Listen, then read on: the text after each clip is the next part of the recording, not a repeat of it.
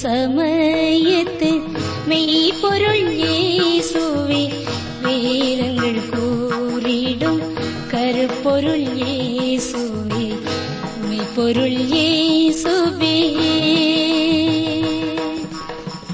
உண்மை என்பது ஒன்றே ஒன்றாகும் சேர்ந்திட்டால் அதுவும் புலனாகும்.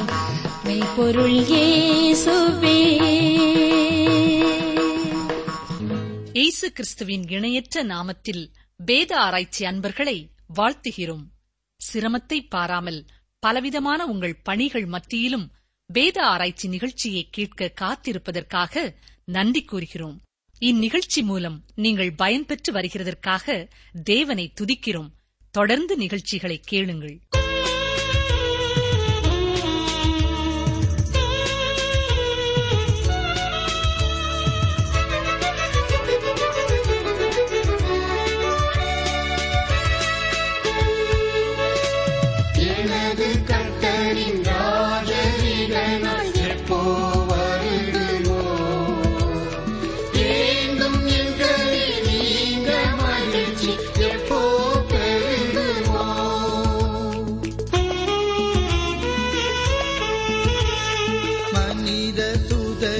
அடையாளம் விண்ணில் காணும் என்றாரே.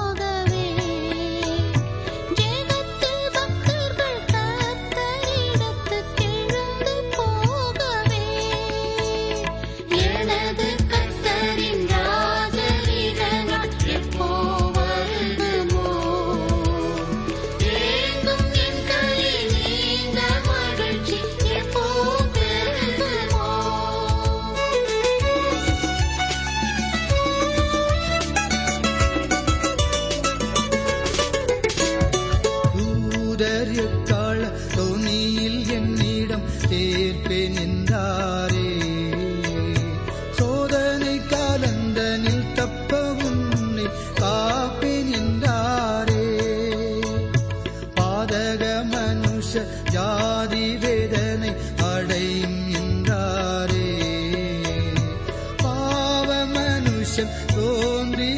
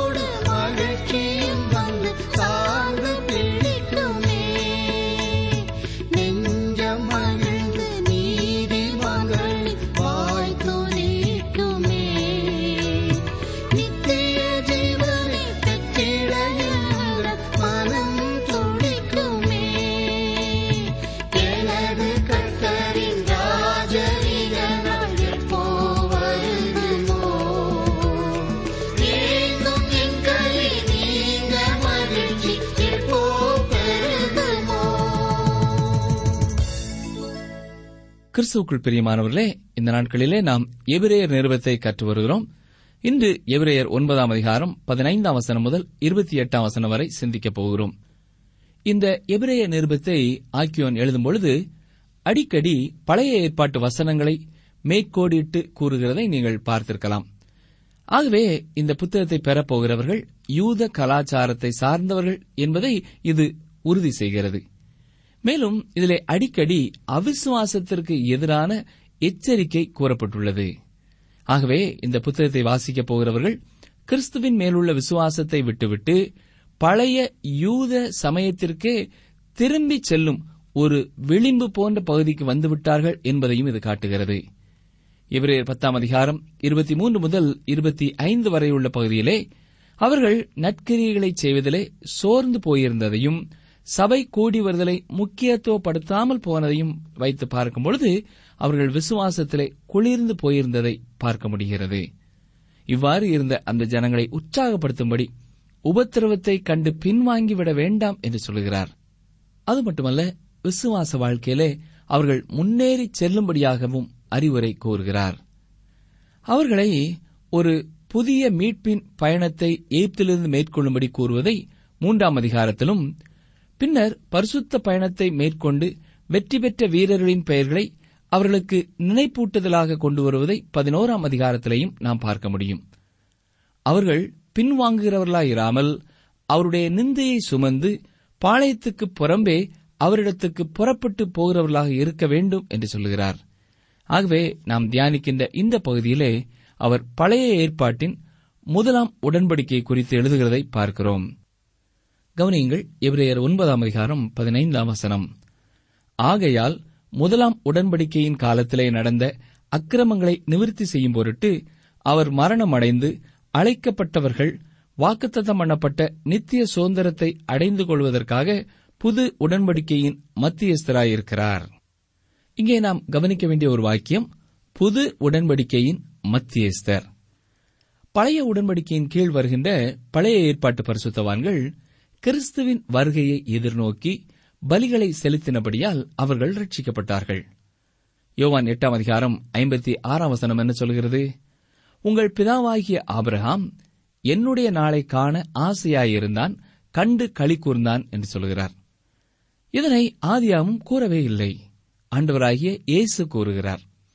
பழைய ஏற்பாட்டின் பரிசுத்தவான்கள் எல்லாரும் கிறிஸ்துவின் வருகையை எதிர்நோக்கி காத்திருந்தார்கள். காளை வெள்ளாட்டுக்கடா ஆகிய இவைகளின் ரத்தம் அவர்கள் பாவங்களை மன்னிக்கவில்லை.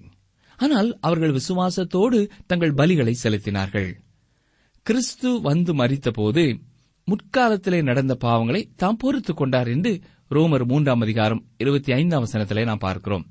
அதாவது இயேசு கிறிஸ்து ஆதா முதல் தாம் சிலுவையிலே மறிக்கும் வரையிலே உள்ளவர்களின் பாவங்களுக்காகவும் மறித்தார் அது முதல் நீங்களும் நானும் விசுவாசத்தோடு அவரிடத்திலே வருகிறோம்.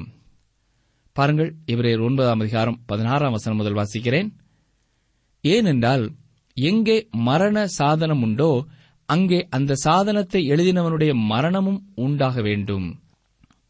எப்படியெனில் மோசே நியாயப்பிரமாணத்தின்படி சகல ஜனங்களுக்கும் எல்லா கட்டளைகளையும் சொன்ன பின்பு இளங்காளை வெள்ளாட்டுக்கடா இவைகளின் இரத்தத்தை தண்ணீரோடும் சிவப்பான ஆட்டு மயிரோடும் ஈசோப்போடும் கூட எடுத்து புஸ்தகத்தின் மேலும் ஜனங்கள் எல்லார் மேலும் தெளித்து இங்கே ஏற்பாடு என்பதை உயில் என்றும் மொழிபெயர்க்கலாம். நீங்களும் ஒரு உயில் எழுதிய பின்பு உயிரோடு இருக்கும் வரையிலும் அந்த மரண சாசனத்தினால் பிறருக்கு எந்தவிதமான பயனும் இல்லை. உங்கள் மரணம் வரையிலும் அது செயல்படுவதில்லை. இங்கே குறிப்பிடப்பட்டுள்ளது என்னவென்றால் மறித்து போன ஒரு மனிதனின் உயில் காணப்படுகிறது. அவர் உயிரோடு இருக்கும் வரையிலும் ஒருவனையும் ரட்சிக்க முடியவில்லை. அதாவது கிறிஸ்துவின் வாழ்க்கை அல்ல கிறிஸ்துவின் மரணமே நம்மை ரட்சிக்கிறது இவரேர் ஒன்பதாம் அதிகாரம் பதினெட்டாம் வசனம் முதல் வாசிக்கிறேன். அந்தபடி முதலாம் உடன்படிக்கையும் இரத்தமில்லாமல் பிரதிஷ்டை பண்ணப்படவில்லை. எப்படியெனில் மோசே நியாயப்பிரமாணத்தின்படி சகல ஜனங்களுக்கும் எல்லா கட்டளைகளையும் சொன்ன பின்பு இளங்காளை வெள்ளாட்டுக்கடா இவைகளின் இரத்தத்தை தண்ணீரோடும் சிவப்பான ஆட்டு மயிரோடும் ஈசோப்போடும் கூட எடுத்து புஸ்தகத்தின் மேலும் ஜனங்கள் எல்லார் மேலும் தெளித்து தேவன் உங்களுக்கு கட்டளையிட்ட உடன்படிக்கையின் இரத்தம் இதுவே என்று சொன்னான். இவ்விதமாக கூடாரத்தின் மேலும் ஆராதனைக்குரிய சகல பனிமூட்டுகளின் மேலும் இரத்தத்தை தெளித்து தேவன் உங்களுக்கு கட்டளையிட்ட உடன்படிக்கையின் இரத்தம் இதுவே என்று சொன்னான். இவ்விதமாக கூடாரத்தின் மேலும் ஆராதனைக்குரிய சகல பனிமூட்டுகளின் மேலும் இரத்தத்தை தெளித்தான். நியாயப்பிரமாணத்தின்படி கொஞ்சம் குறைய எல்லாம் இரத்தத்தினாலே சுத்திகரிக்கப்படும். இரத்தம் சிந்துதல் இல்லாமல் மன்னிப்பு உண்டாகாது. இந்த பகுதிகளை மாத்திரம் இரத்தம் என்பது ஆறு முறை வருகிறது. பழைய ஏற்பாட்டில் இரத்தம் எத்தகைய இடத்தையும் எத்தகைய வல்லமையையும் பெற்றிருந்தது என்பதை இது நமக்கு தெளிவாக தெரிவிக்கிறது. இரத்தம் சிந்துதல் இல்லாமல் பாவ மன்னிப்பு இல்லை என்பது பழைய ஏற்பாட்டின் ஒப்புக்கொள்ளப்பட்ட உண்மையாக இருக்கிறது. புதிய ஏற்பாட்டிலும் இரத்தம் மிகவும் முக்கியத்துவம் வாய்ந்ததாக கருதப்படுகிறது. இயேசுவின் இரத்தத்தில் வல்லமை உண்டு என்று நாம் அழகாக பாடுகிறோம் இல்லையா? தனிப்பட்ட நபர் ஒருவரின் திறமையினாலோ சரீர பலத்தினாலோ அல்லது ஆத்மீக பலத்தினாலோ அல்லாமல் ஆட்டுக்குட்டியானவரின் இரத்தத்தாலே வெற்றி கிடைத்தது என்பதை வெளிப்படுத்தின விசேஷம் தெளிவாக தெரிவிக்கிறது. இப்பொழுது இருபத்தி மூன்றாம் வசனத்தை பாருங்கள். ஆதலால் பரலோகத்தில் உள்ளவைகளுக்கு சாயலானவைகள் இப்படிப்பட்ட பலிகளினாலே சுத்திகரிக்கப்பட வேண்டியதாயிருந்தது. பரலோகத்தில் உள்ளவைகளோ இவைகளிலும் விசேஷித்த பலிகளாலே சுத்திகரிக்கப்பட வேண்டியதாமே. பாவம் பர்லோகத்திலிருந்தே உண்டானபடியால் பர்லோகத்தில் உள்ளவைகளும் சுத்திகரிக்கப்பட வேண்டும். காளை வெள்ளாட்டுக்கடா போன்றவைகளின் ரத்தம் பர்லோகத்தில் சிந்தப்படவே இல்லை.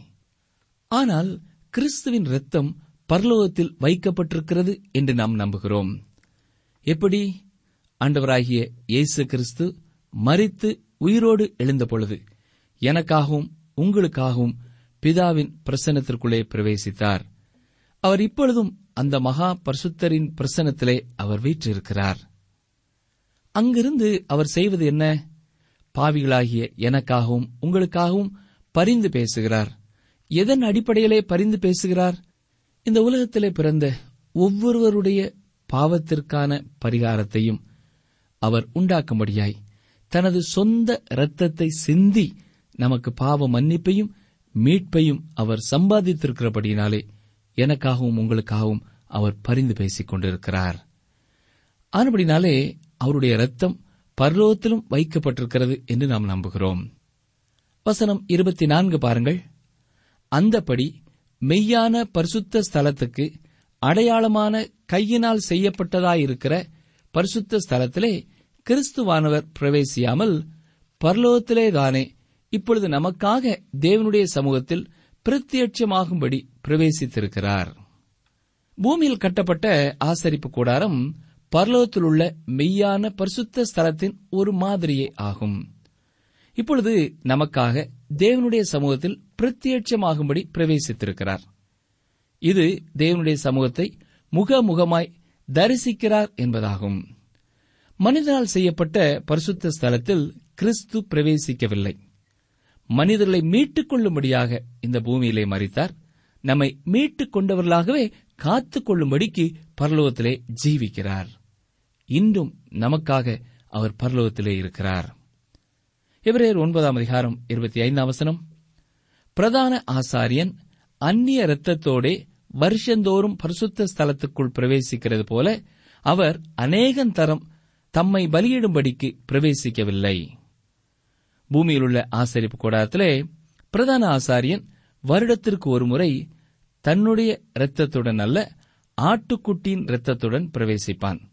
எல்லாருடைய பாவத்திற்கான பரிகாரமாக அதை அவன் செய்வான்.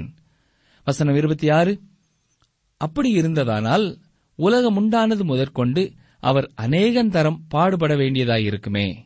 அப்படியல்ல அவர் தம்மைத்தாமே பலியிடுகிறதுனாலே பாவங்களை நீக்கும் பொருட்டாக இந்த கடைசி காலத்தில் ஒரே தரம் வெளிப்பட்டார்.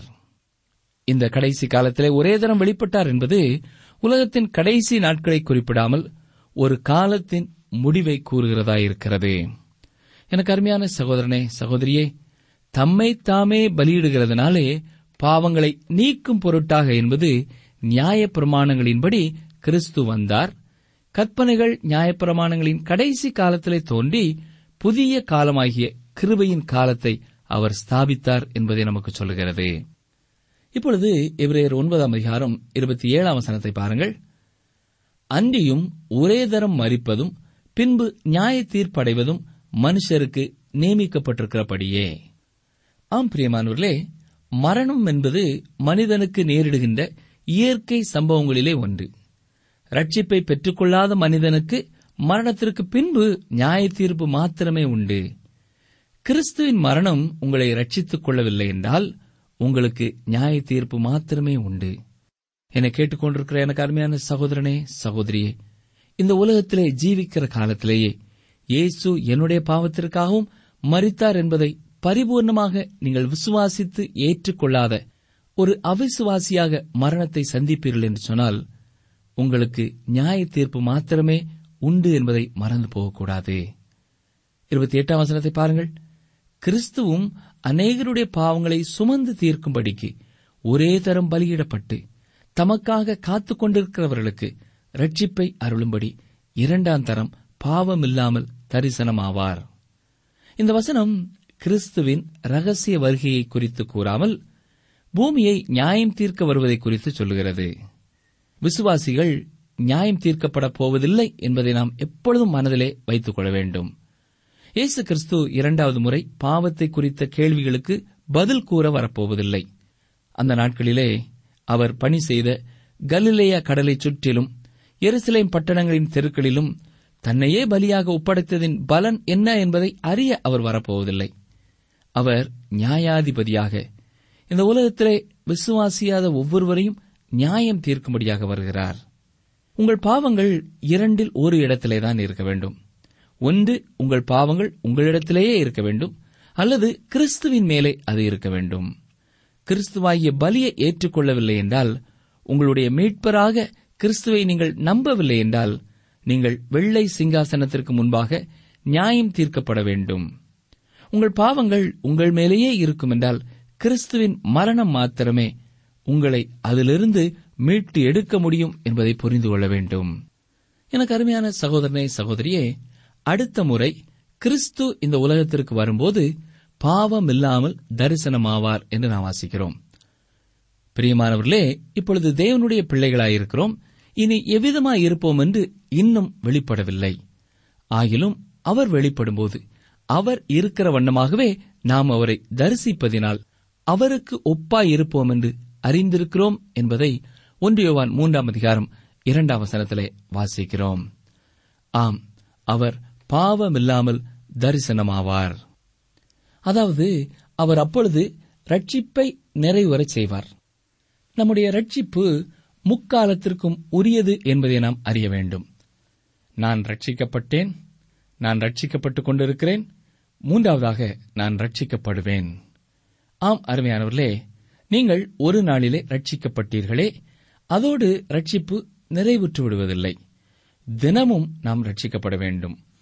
பாவ மன்னிப்பை பெற்று தேவ சமாதானத்தோடு வாழ வேண்டியது அவசியம். அவர் தரிசனமாகும் நாள் ஒரு சிறந்த நாளாக இருக்கப் போகிறது. அவர் அப்பொழுது நம்மை மீட்டுக் கொள்ளப் போகிறார். அவரை ஏற்றுக்கொள்ளாதவர்களை அவர் அப்பொழுது பாவத்தினின்று மீட்கும் மீட்பராக வரப்போகிறதில்லை. அப்பொழுது அவர் நியாயாதிபதியாகவே வரப்போகிறார். அப்பொழுது நான் பாவத்திலிருந்து மனம் திரும்பப் போகிறேன். என்னை மன்னியும் ஆண்டவரே என்றாலும் அவர் மன்னிக்க மாட்டார். ஏனென்றால் அவர் நியாயம் தீர்க்கும்படியாக வருவார். அருமையானவர்களே இதுவே ரட்சிக்கப்படும் காலம். மீட்பை பெற வேண்டிய அருமையான தருணம் இதுதான். இந்த நாட்களை நீங்கள் அலட்சியப்படுத்தாதிருங்கள். ஆண்டவரின் நாட்களிலே உங்கள் வாழ்க்கையிலே காணப்படுகிற பாவ பாரத்தை குறித்தும் அதன் விளைவுகளை குறித்தும் உங்களுக்கு எச்சரிப்பு கொடுப்பார் என்றால் இன்றே நீங்கள் மனம் திரும்புங்கள். என் அருமை மகனே மகளே இன்றே இரட்சணிய நாள் என்று இயேசு கூறுகிறார். நீங்கள் அவரிடத்திலே வருவீர்களா? இப்பொழுது அவரிடத்திலே நீங்கள் வந்து மீட்படைந்தால் நீங்கள் நியாயம் தீர்க்கப்பட போவதில்லை. கிருபையின் காலமாகிய இந்த நாட்களிலே நாம் அவரண்டை வர அவர் நம்மை அழைக்கிறார். நமது வாழ்க்கையின் முடிவு எப்பொழுது இருக்கும் என்று நமக்கு தெரியாது. அந்த நேரம் கடந்த பிறகு நாம் ரட்சிப்பை பெற்றுக்கொள்ள முடியாது. ஆண்டவர் நமக்கு இலவசமாக ரட்சிப்பை கொடுத்து விட்டார். அதை ஏற்றுக்கொள்வது ஒன்றே ஒன்றுதான் அவர் நம்மிலே எதிர்பார்ப்பது. ஆண்டவருடைய கரத்திலே ரட்சிப்பை நாம் பெற்றுக்கொள்வதற்காக நாம் பணம் செலவு செய்ய வேண்டியதில்லை. ஒரு இடத்திலிருந்து இன்னொரு இடத்திற்கு நாம் பிரயாணமாய் போக வேண்டியதில்லை. நாம் இருக்கும் அறையில் இருந்து கொண்டே ஆண்டவரை நோக்கி பார்த்து ஆண்டவரே நான் இருக்கிற நிலைமையிலே என்னுடைய பாவங்களோடு என்னுடைய அசுத்தங்களோடு நான் உம்முடைய பிரசன்னத்திற்குள்ளே கடந்து வர முடியாது. நான் தொலைந்து போனவன் நான் காணாமல் போனவன் நான் பாவி என்பதை நாம் ஒத்துக்கொள்ள வேண்டும். அப்படி ஒத்துக்கொள்வதோடு கூட ஆண்டவரே நான் உமக்கு பிரியமான ஒரு வாழ்க்கை வாழ என்னை ஒப்புக் கொடுக்கிறேன். நான் மனம் திரும்புகிறேன் என்று சொல்ல வேண்டும். அதோடு நம்முடைய பாவங்களை ஆண்டவர் மன்னிக்கிறார் என்ற விசுவாசத்தோடு அவரிடத்திலே மன்னிப்பின் நிச்சயத்தை நாம் பெற்றுக்கொள்ள வேண்டும். ஏனென்றால் நம்முடைய பாவங்களை நமக்கு மன்னித்து எல்லா அநியாயத்தையும் நீக்கி நம்மை சுத்திகரிப்பதற்கு அவர் உண்மையும் நீதியும் உள்ளவர் என்று நாம் வேதத்திலே வாசிக்கிறோம். எனக்கு அருமையான சகோதரனே சகோதரியே ஒருவேளை நாம் இருதயத்தை கடினப்படுத்திக் கொண்டு இருப்போம் என்று சொன்னால் நாளைக்கு பார்ப்போம் அடுத்த வருடம் பார்ப்போம் பிந்தி பார்ப்போம் என்று யோசித்துக் கொண்டிருப்போம் என்றால் இன்றே நமது ரட்சிப்பின் நிச்சயத்தை குறித்து நாம் பெற்றுக்கொள்ள வேண்டிய விசுவாச வாழ்க்கை குறித்து தீவிரமாய் சிந்திக்கும்படியாக ஆண்டவர் உங்களை அழைக்கிறார். செய்வீர்களா? ஜெபம் செய்வோம். எங்களை நேசிக்கிறங்கள் நல்ல ஆண்டவரே இந்த நல்ல நாளுக்காக நாங்கள் தாழ்மையோடும் முழு இதயத்தோடும் உமக்கு ஸ்தோத்திரம் செலுத்துகிறோம். எங்களுக்காக ஒரே ஜீவ பலியாக மறித்த இயேசு கிறிஸ்துவுக்காக நாங்கள் உமக்கு ஸ்தோத்திரம் செலுத்துகிறோம். அவர் மூலமாய் எங்களுக்கு நீர் கொடுத்திருக்கிற மீட்பிற்காக உமக்கு ஸ்தோத்திரம் செலுத்துகிறோம். ரத்தம் சிந்துதல் இல்லாமல் பாவ மன்னிப்பு இல்லை என்ற சத்தியத்தை நிறைவேற்றும்படியாக எங்கள் ஒவ்வொருவருடைய பாவங்களுக்காகவும் நீர் சிலுவையிலே சிந்திய ஒவ்வொரு சொட்டு ரத்தத்திற்காகவும் நாங்கள் உமக்கு ஸ்தோத்திரம் செலுத்துகிறோம் ஐயா. அதனாலே நீர் எங்களுக்கு கொடுக்கிற பாவ மன்னிப்பிற்காக பாவத்திலிருந்து விடுதலைக்காக அன்றுவரே குற்றமற்ற மனசாட்சிக்காக பரிசுத்தமுள்ள ஒரு வாழ்க்கைக்காக தாழ்மையோடும் முழு இதயத்தோடும் உமக்கு ஸ்தோத்திரம் செலுத்துகிறோம்.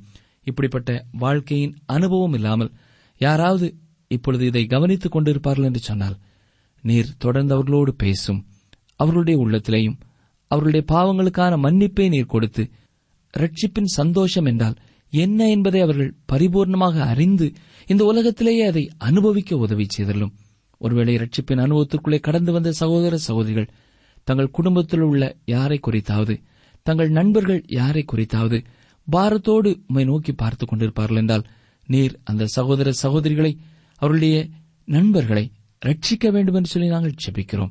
அவர்களும் இந்த சத்தியத்தை புரிந்து கொள்ள நீர் உதவி செய்துள்ளோம் இன்றும் என்றும் நாங்கள் தொடர்ந்து உம்முடைய பிள்ளைகளாய் ஜீவிக்க உம்முடைய தூய ஆவியின் பலனை எங்களுக்கு தாரும்.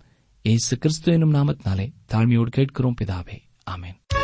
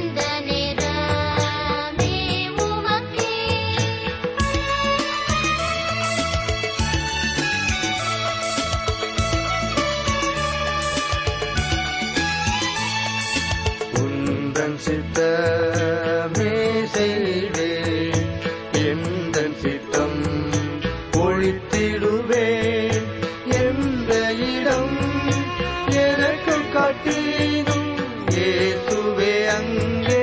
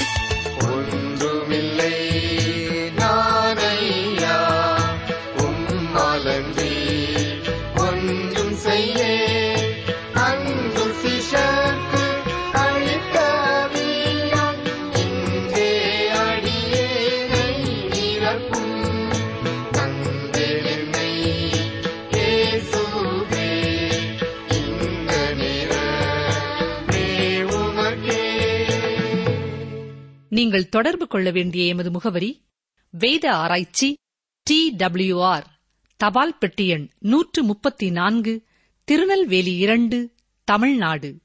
எங்கள் தொலைபேசி எண் தொன்னூற்று நான்கு நாற்பத்தி இரண்டு இருபத்தி ஐந்து இருபத்தி ஆறு இருபத்தி ஏழு மற்றும் ஒரு தொலைபேசி எண் ஒன்பது ஐந்து எட்டு ஐந்து நான்கு ஆறு பூஜ்ஜியம் நான்கு ஆறு பூஜ்ஜியம். நீ போன இடமெல்லாம் உன்னோடே இருந்து உன் சத்துருக்களையெல்லாம் உனக்கு முன்பாக நிர்மூலமாக்கி பூமியில் இருக்கிற பெரியோர்களின் நாமத்திற்கு ஒத்த நாமத்தை உனக்கு உண்டாக்கினேன். ஒன்று நாளாகமும் பதினேழு எட்டு.